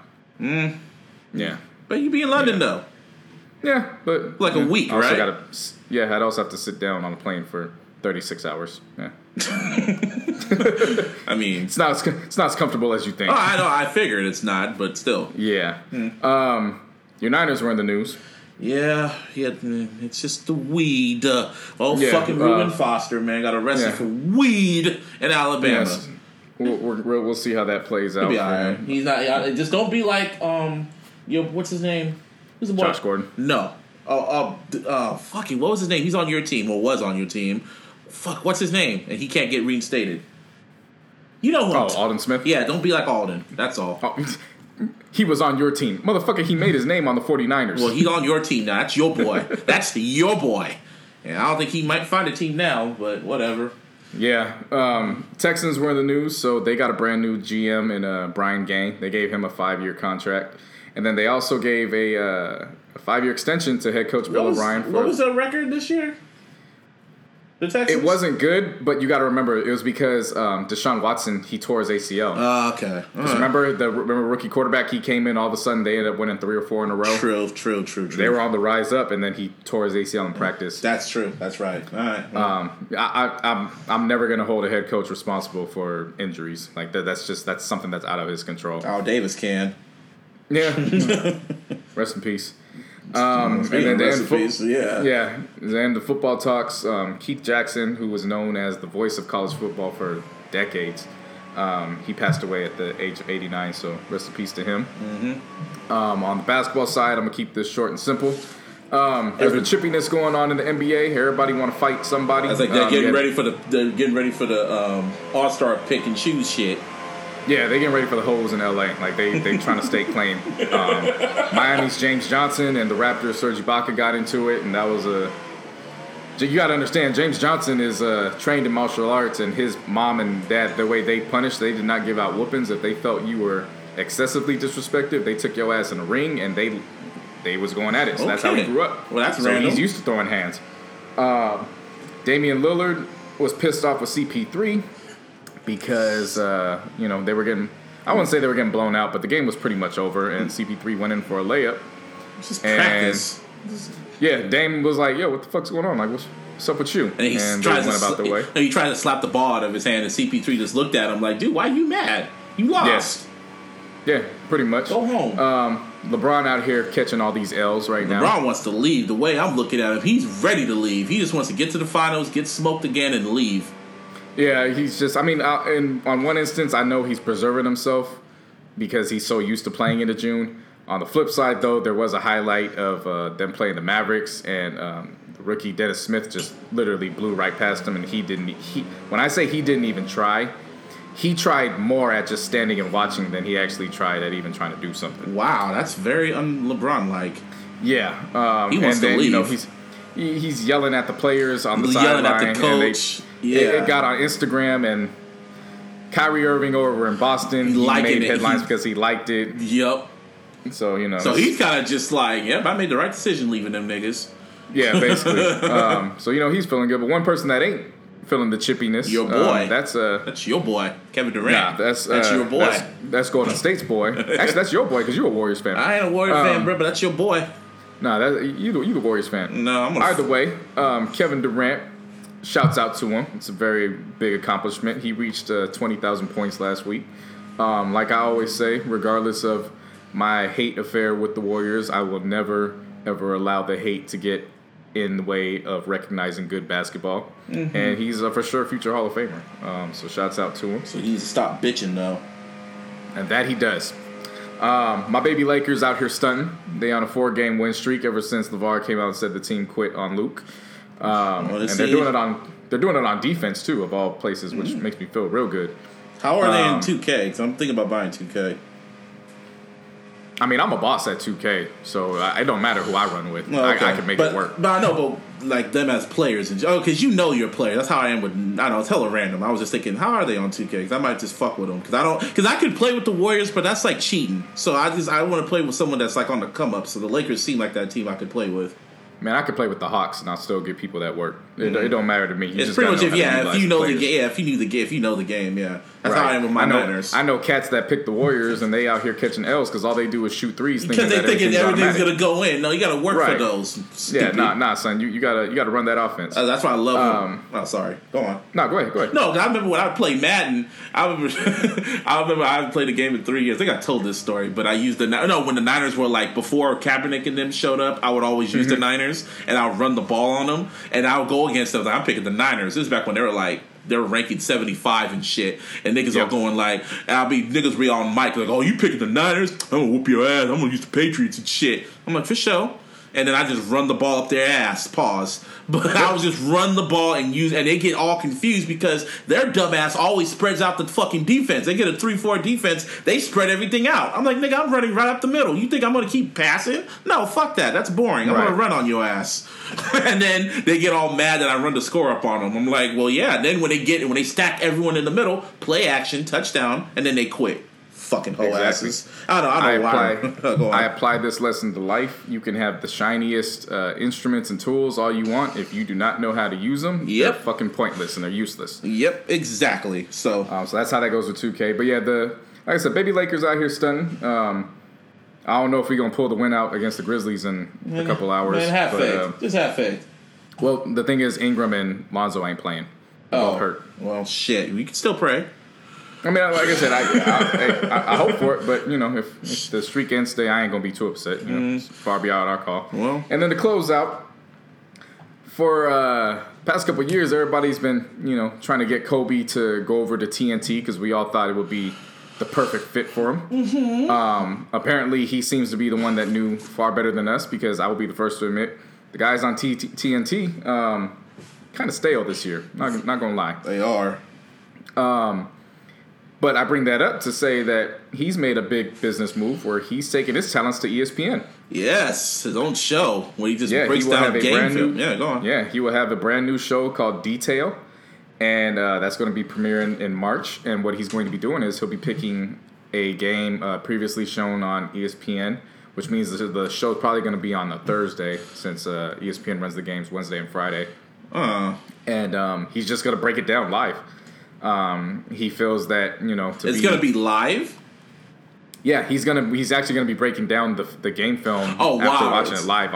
Okay. Yeah, Okay. Um, is it gonna be like? It's, it's like so. It's like past games from like past NBA seasons. yeah. So what so what's gonna happen is no no. So what's gonna happen is is ESPN will likely run a game on a Wednesday, Oh. and then the Thursday he's gonna Kobe's gonna break it down. Yeah, it's basically the, it's basically uh, Gruden's QB uh, QB camp. Oh, that's genius. Yeah, yeah. I remember. Okay, that's genius. That could that could that could work for Kobe. That would work. That's Right. perfect for him.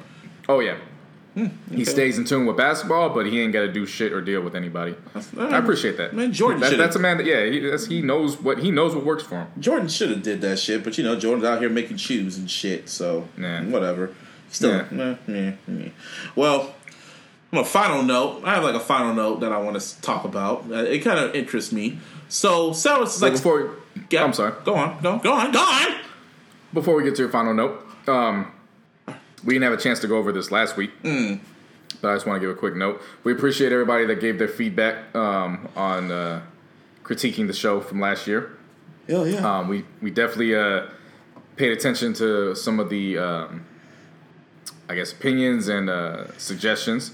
And one of the things that I am happy to announce, and like I mentioned earlier, we started up the Twitter account. We are going to be looking for listener feedback to incorporate throughout the show. So what we're going to be doing is we will be posting polls, we'll be posting questions. Um, Follow and the account. What, what's the account? like you just made it. The at So it is so at T illogical SP.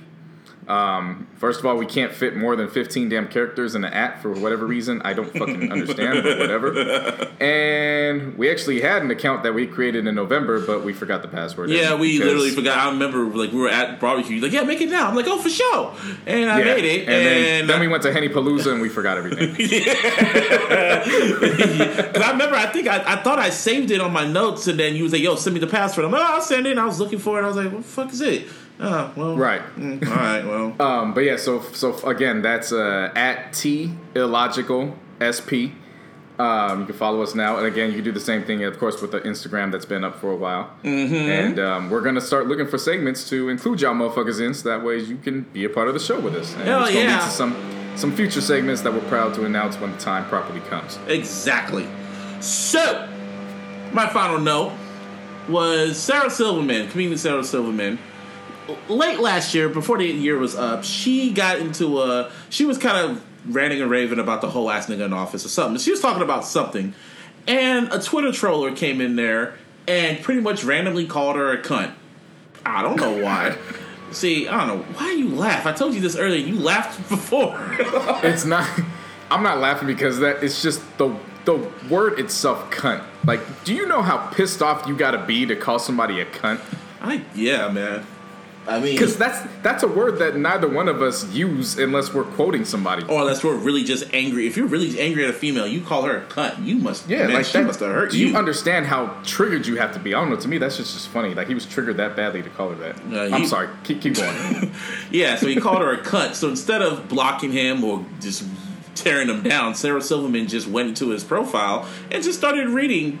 She she had a delayed reaction. She wanted to see what made this dude that prompted him just to call her a cunt for whatever reason.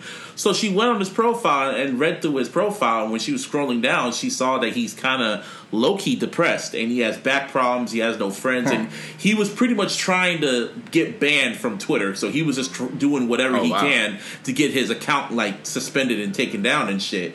So she replies back saying like, "Yo, I've been there before. Like, you know, you, like, you can't. You need to go seek help. You know, there's classes for that. You need to seek help. And you know, I know that feeling that my back is messed up. So." Yeah, you should talk to someone and see. I I answered. I responded back to you with love, mm-hmm. and he was kind of shocked. He was shocked, like, and then he kind of responded back, like, I don't know how to how to love or whatever. He said something like along that, and they pretty much did a whole back and forth thing on Twitter. They could have DM'd each other, but it was all public, and she was engaging with him and sent him links to go seek help for his depression and shit like that. And she and she gave him with she gave him love. And after that, he went and got help, and he's I guess from looking at his Twitter, he's in a better place now. But I just thought that was really just that was really nice of her to do that. And that's something that's missing in this world with all the fuckery going around. People just need love at the end of the day. They need love and communication. And, you know, I just want to end it on that note because, especially on this day, 'cause that's all Martin Luther King King just preached. He just wanted us all to love one another. That's all. that he did. And But- one thing that he also preached was uh, I've seen what's around the corner. I've seen what's over the horizon. And I promise you, you niggas have nothing to celebrate. And no, I won't get there with you. I'm going to Canada. I'm going to Canada.